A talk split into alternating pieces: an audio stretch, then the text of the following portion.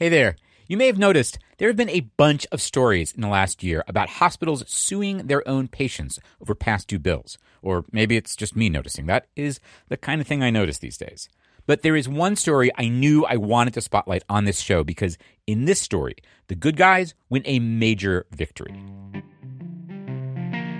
Last summer, independent journalist Wendi Thomas published a bunch of stories about how the biggest hospital in her city, Methodist University Hospital in Memphis, Tennessee, was suing thousands of patients, including a lot of its own badly paid employees.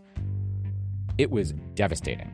The hospital runs its own collection agency, and although it's technically a nonprofit, it banked millions in, well, profits the year before. And then, a couple months later, boom! Methodist Hospital dropped thousands of lawsuits and said it wouldn't file anymore. I mean, wow.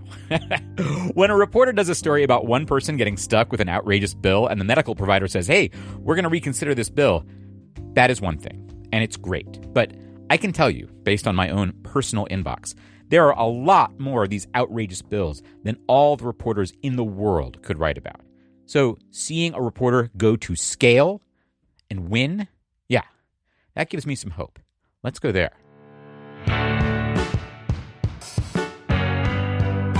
This is An Arm and a Leg, a show about the cost of healthcare.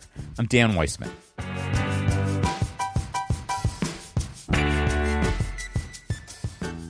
A dozen years ago, Carrie Barrett had surgery at Methodist Hospital in Memphis. Her share of the bill was about $12,000. She says she doesn't remember getting a bill. But after a few years, Methodist sued her for that balance, plus attorney fees and interest, that eventually brought the tab to more than 33 grand. A couple years ago, she entered into a payment plan, $40 a month. But then she fell behind. It's because I had missed some times of paying them because I really just didn't have it. I really just didn't have it. So Methodist had the court garnish her wages, and she works part time at a supermarket, earning $9.05 an hour. In January, Barrett asked the court to stop the garnishment and bring back the $40 a month payment plan.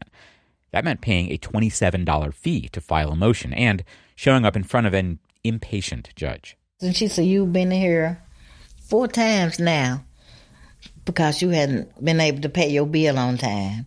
She said, You will be made pay this bill. And Carrie Barrett could not quite get the words out to plead her case. She just started coughing uncontrollably. I, and I didn't have no cold. I wasn't feeling bad or anything that day, but uh, that cough just came up on me. The judge did not want to wait for that to pass. Carrie Barrett's case was the first on a long docket, all of them lawsuits by Methodist against its patients.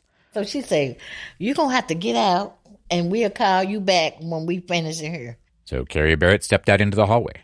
She's religious, and she has come to see the cough itself as providential. It wasn't nothing but God that did that because it was due to that cough I had. And by me going out in that hallway to wait, I had asked God to send me somebody to help me. And after I came out the courtroom, Wendi was there. Yeah, I had been observing court for, for weeks at that point. This is Wendi Thomas, the reporter who eventually did all those stories about Methodist Hospital. Listening to cases and, you know, looking for people to interview. You know, I don't want to quite call it stalking, but I just followed Miss Carrie into the hallway, introduced myself, and she was um, kind enough to trust me with her story, and I appreciate that. That meeting led to the hospital's lawsuit against Carrie Barrett getting dropped. So she was the angel God had sent to me. Wendi Thomas, reporter, angel. By the time Wendi Thomas met Miss Carrie, she had been observing court for more than a few weeks. She had been on the case for months, and meeting Miss Carrie turned out to be a big deal. Wendi Thomas grew up around Memphis. She worked as a columnist and an editor at the Commercial Appeal, the big daily paper in Memphis, for years. She left the paper a few years ago and spent a year on fellowship at Harvard. And she likes to quote a question one of her professors posed What if poverty isn't an accident, but it's a robbery? That resonated for her. I believe poverty is a robbery. And if it's a robbery, then there are thieves. And the thieves' names can be known. Publicizing those names sounded like her kind of gig. She returned to Memphis and started a nonprofit journalism project she calls MLK 50. Here's the story behind that name. When she started the project, the city of Memphis was getting ready to commemorate the 50th anniversary of Martin Luther King's assassination there in 1968. The civic remembrances or events being planned for this were really celebratory, and they focused on um, some of the pablum King quotes, and I felt like it was um, it was dishonest. We were being dishonest about why King came to Memphis. He came to support underpaid, mistreated black public employees. That was why he was here. So she was all about going up against the status quo. And it was a super bootstrapped project. She lived off credit cards for a while. She got a little money from national funders and made it work. And I really didn't give myself a, a plan B. So plan A had to work. It had to work. I didn't have any choice. She got interested in medical bankruptcy. She visited the courthouse, and the story was right there, hiding in plain sight. Methodist Hospital was suing a ton of people. Methodist would have so many cases on the docket that one courtroom was reserved for them in the mornings on Wednesday. So if you didn't spend time at uh, General Sessions Civil Court, you would just have no reason to know this is going on. Some contours of the story leapt right out, visible just by looking. The uh, racial makeup of the defendants was very telling. Black people were um, super overrepresented. And some of the defendants I talked to would say, you know, it's nothing but us down there. And another dramatic angle was obvious right away, too. The hospital was suing its own employees. Oh, you saw them there in their scrubs. You know, I could see their Methodist badge clipped to the front of their uniforms. And the courtroom drama was not exactly a fair fight. Defendants are just outmatched. You know, they don't have the resources of a a billion dollar hospital with its own collection agency and attorneys. Defendants generally didn't have attorneys at all and didn't exactly know their way around the court. On the other hand, the hospital's attorneys were at this court all the time, in front of the same judges, every week, for years. They had an easy rapport. I mean, and that's the kind of rapport you would kind of expect to have with somebody you see all the time, but where does that leave the defendants? You know? Um, they're not going to be up there joking about the colleges they went to or who won a football game that weekend. You know, they just they don't have that. And guess who is supposed to pay the attorney's fees? The people being sued. That's how the system works. The fees just get tacked onto the debt. So they'll have in there that the hospital bill is ten thousand dollars, and so since they charge it's either thirty or thirty three percent, that bill automatically goes to thirteen thousand dollars. The starkness of this injustice spoke directly to Wendi Thomas. For the however long I was living off credit cards, if I would wake up at night and remember it in that just brief moment, I couldn't go back to sleep. It was stressful. It was stressful as hell. And I can't imagine what it would be like to do that with children in a low wage job that there's just not going to be, there's just like really no way out. And any kind of minor emergency is just going to throw things into complete chaos. You know, a flat tire, your refrigerator goes out. I mean, a sick child, you know, that you're having to take to the hospital, a child with special needs that you're having to miss. I mean, it's just a lot of people's lives can be so precarious anyway. And then to have a hospital do this to them, it's not fair. And I think people get get that, that it's not fair. And this wasn't just any big institution. It's a religious institution, and it's an institution that doesn't pay any taxes because of its nonprofit status. You know, the taxes they're not paying to some degree for roads and city infrastructure, the rest of us are paying for that. As taxpayers, we're all subsidizing that. And yeah, it's pretty noxious as well. And this was a bigger story than she could do justice to while also bootstrapping MLK 50. And then ProPublica, a national nonprofit newsroom that specializes in big investigative projects, said it was taking pitches for year long projects from local reporters. Wendi Thomas pitched them hard. And that was in fall 2018. ProPublica said, yes, it was on. Now, Wendi Thomas needed something else. She needed defendants to go on the record. She needed at least one person to be the face of this whole huge thing. And finding that someone was super, super hard. So that was probably the, most exhausting process. We'll hear just how hard it was and why right after this.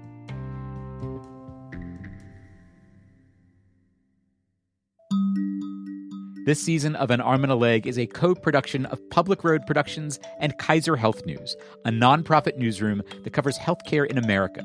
Kaiser Health News is not affiliated with the giant healthcare provider Kaiser Permanente. We'll have a little more on Kaiser Health News at the end of this episode.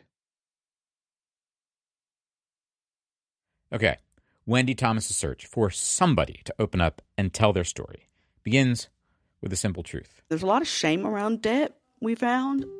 And so people don't necessarily want to talk about it, understandably. Week after week, Wendi Thomas went to court, followed people into the hallway, and asked them if they would talk with her. And lots of people just said no. Others gave her their phone number, but never picked up when she called, never answered her texts. Wendi Thomas did not give up. You know, I spent several Saturdays where there were people maybe that I'd met in court who then wouldn't talk to me, and I'd go knock on their door um, using the last address available in court records. And I would say things like, oh, you know, I wasn't sure that if your phone got cut off or not, you know, or maybe I had the wrong number. I had the I had the right number. I've left all kinds of handwritten notes indoors in the hands of relatives who I knew weren't going to relay the message under uh, windshield wipers. By the time she met Carrie Barrett in January, Wendi Thomas was getting a little discouraged. After trying to reach out to, I don't know, 50, 60 people and having so many of them, you know, flame out, I mean, you just can't keep getting your hopes up. And so Ms. Carrie thought you were an answer to her prayers and she was kind of an answer to yours. Well, I'm not religious, so I, I'm, I'm not, I wasn't praying, but yeah, I was looking for somebody who would cooperate, and she made things a lot easier especially because what Wendi needed was a lot more than for Miss Carrie to just return a phone call. She had to give me a whole lot of information so that I could verify what she was saying was true. So she gave me like, I don't know, 10 years of tax returns and, you know, permission for the hospital to give me a copy of her medical records and her billing statements. You know, I saw her uh, checking account statements, her car insurance bills, you know, um, you want the story to be airtight and your evidence to be unimpeachable. That also meant airtight data about the big picture, and that was no small task. It meant pulling years worth of data on every case in Shelby County to make sure to find every case involving Methodist. And you can't get it all in one go. Just getting the data from the county was a big job. And then that data's got to be crunched. You have to join those files, and then you have to dedupe those files. Um, you have to join plaintiff names. That's for one year. And one year and one file type. ProPublica helped, and still, it took months. I've never had children, but it was like what I might imagine um, birthing a child would be like. Because toward the end, you were just ready to get it out.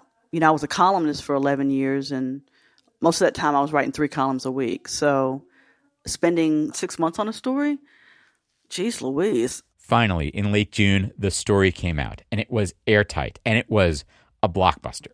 The headline said a lot.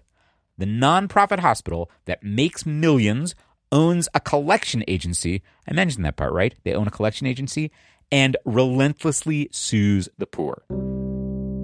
That story documented 8,300 lawsuits in just five years. Carrie Barrett's story tied the whole thing together. And there were follow ups ready to go, like the very next day, low wage workers sued for unpaid medical bills by the Christian hospital that employs them, which documented 160 cases where Methodist had tried to garnish the wages of its own employees, and the hospital paid some workers as little as $10.08 an hour. Another story Methodist flouts IRS rules by not publicly posting financial assistance policies. The law says you have to have these posted conspicuously. So she had gone to the emergency rooms for all of Methodist's locations, walked around, and looked. Nothing. Oh, also, meet the board of directors. Names, photos, where they worked. You know, getting back to that, the idea that poverty isn't an accident, it's a robbery, and there are thieves, and the thieves' names can be known. And so the board members have the authority or had the authority to say, we're not, we don't want these practices to exist, change them. You know, I tried to reach as many of them as I could find phone numbers for before the story published. Nobody would agree to talk. Um, so we found their photos online. I thought that was important. You know, often the people who are struggling to make ends meet, we see their faces, right? We see their black and brown faces. But the faces of the majority white male board, those people are kind of anonymous, and I didn't think they should be anonymous. That was a good one. And it all got noticed. People were outraged. I think a lot of people in the Methodist Church were very, very disappointed in what the church was doing. I heard from doctors at Methodist who said they had no idea this was happening, and they were outraged and took their complaints to the board. You know, the story also got a lot of national attention. Actually, international attention too. Wendi Thomas's first story came out on a Thursday. Over the weekend, the hospital CEO announced that the institution would be reviewing its policies and procedures over the next 30 days. At the end of that 30 days, the hospital announced a bunch of changes. It was adopting a more generous financial aid policy and would not sue anybody below a certain income threshold. It would raise its minimum wage from 10.08 an hour to 13.50 starting in September, and then bump it to $15 an hour by 2021. And it would no longer take interest or attorney's fees, the kind of charges that had blown Carrie Barrett's bill up to more than $33,000. Pretty soon, Miss Carrie got a call from the hospital. They were reducing her balance to 10,000. And a few weeks later, she says she got another call from a hospital official. And told me that my balance would be zero balance and he was sorry for what I went through with that. And um and I asked him repeat I said, Could you repeat that again? And he said, Your balance is zero and we're sorry for what had happened. Wow. And, and I said, That sounds good to my ears. and so he said I will be getting that in the mail and I did. Wendi Thomas heard from another defendant that their case had been dropped too. So she went to the courthouse to look at the files, see if there were more. And I could see that they were filing, Methodist was filing hundreds of case satisfied notices. Case satisfied, as in, we are dropping this case. Um, so many were coming in that the court couldn't even process them fast enough. And so um, a court administrator estimated that there were 2,000 notices sitting on a desk, and he measured those by stacking up reams of printer paper to measure the height of these stacks that they had. So soon, those stacks got tall enough to bump that estimate to 4,500. And you can see a picture of them in the story that MLK 50 published. I mean, shame is a powerful motivator. It just is. And the hospital didn't look good. So they had to address it. When I met Wendi Thomas about a month after Methodist dropped all those cases, she was still processing it. So yeah, it felt felt good. It was kind of surreal. You know, it all happened so fast and you're writing stories and taking calls and still doing reporting on for your next stories. And so I still don't know if I've had a like a chance just to say like wow, you know, me and my team we did that. But it feels it feels good. But it had, you know, really good impact and not just for the people who had their bills forgiven or reduced now, but for the thousands of people who won't be sued. Yeah, but of course we're we're still following up, right? And so I have a reminder in my phone every two weeks to check court records to make sure they're not they haven't started to sue people again. Still on the case. And around Thanksgiving, Wendi Thomas and MLK 50 scored another big victory. She had noticed by paying attention to court records the company that employs the ER docs at another big local hospital, Baptist Memorial, had filed thousands of lawsuits against patients just this year. She called that company up, and before Wendi even published the story, they promised to drop those lawsuits and stop suing patients and create a new, more generous discount policy for uninsured patients. I mean, wow. wow. I wrote Wendi Thomas a note. I asked her, did she have time to say a few words? Nope, she's on deadline, had calls to make. I'm like, yeah, make those calls. We will have links to Wendi Thomas's amazing work at armandalegshow.com and in our newsletter, which I'm going to tell you, given this show's topic, is amazingly cheerful. Not even kidding. Also, informative, and useful. You can sign up at armandalegshow.com slash newsletter. And it's holiday season, so I'm making the pitch. If you dig what we do, we could honest to gosh use your help. A couple bucks a month goes a long way for us. I mean, I just totaled up the money I spent on the half dozen reporting trips I took for this show in 2019. Cheap. Flights on Spirit Airlines, meal receipts from Mickey D's. That is how we do it. Your dollar goes a long way around here. We got big plans for next year. You can help us get there. armandalegshow.com slash support. Speaking of holiday season, next time on an arm and a leg, it is Christmas in July, or maybe it's July at Christmas time. Ed Bueller is 40 years old. Every year, every July since he was born, his family and friends have organized a softball tournament to raise money for a family with big medical expenses. This year, the tournament raised $10,000. I don't want to say $10,000 is not a lot of money, but when you know, life is hard and when something's gotten in your way, $10,000 doesn't go really really far. Especially when the something in your way is a big medical bill. So this year, they decided to do something a lot bigger. You're going to want to hear all about this. That's next time on An Arm and a Leg. Till then, take care of yourself. This episode was produced by me, Dan Weissman. Our editor is Ann Heppermann. Our consulting managing producer is Daisy Rosario. Our music is by Dave Weiner and Blue Dot Sessions. Adam Raymonda is our audio wizard. Special thanks this week to Jay Hancock of Kaiser Health News, Sarah Kliff of the New York Times, and Dr. Marty Makary of Johns Hopkins University. They have all done kick ass reporting this year on hospitals that sue patients. They all took time to talk about that work with me. This season of An Arm and a Leg is a co production with Kaiser Health News, a nonprofit news service about healthcare in America that is an editorially independent program of the Kaiser Family Foundation. Kaiser Health News is not affiliated with Kaiser Permanente, big healthcare provider. They share an ancestor, that's it. This guy, Henry J. Kaiser, he had his hands in a lot of different stuff. It's a fun story. You can check it out at armandalegshow.com slash Kaiser. Diane Webber is national editor for broadcast, and Tanya English is senior editor for broadcast innovation at Kaiser Health News. They are editorial liaisons to this show. They are very kind and very smart. Finally, thank you to some of our new backers on Patreon. You guys are so coming through, and I couldn't make this show without you. If you pledge two bucks a month or more, you get a shout out right here. Thanks this week to Sam Sullivan, Melissa Duffy, Nazgus, Jennifer A. Cummings, Ms. Gale 18 of Westeros Nyack, Olivia Calloway, James Laporte, Ginny Baker Cummings, Lindsay Ott, Tracy J. Hibbard, Stephen McFadden, Lisa, Alana Gohagan, Brooks Yang, Hope Wetchkin, Mark Gershman, Jack Doppelt, Charles Bond, Jennifer Barton, Stephen B. Lewis, Susan Luke, and Emmy the Brooklyn Wonder Dog. We are gaining momentum on our goal to reach 500 patrons by the end of this season. I cannot thank you enough. I have nothing clever to say about that. Just thank you so much.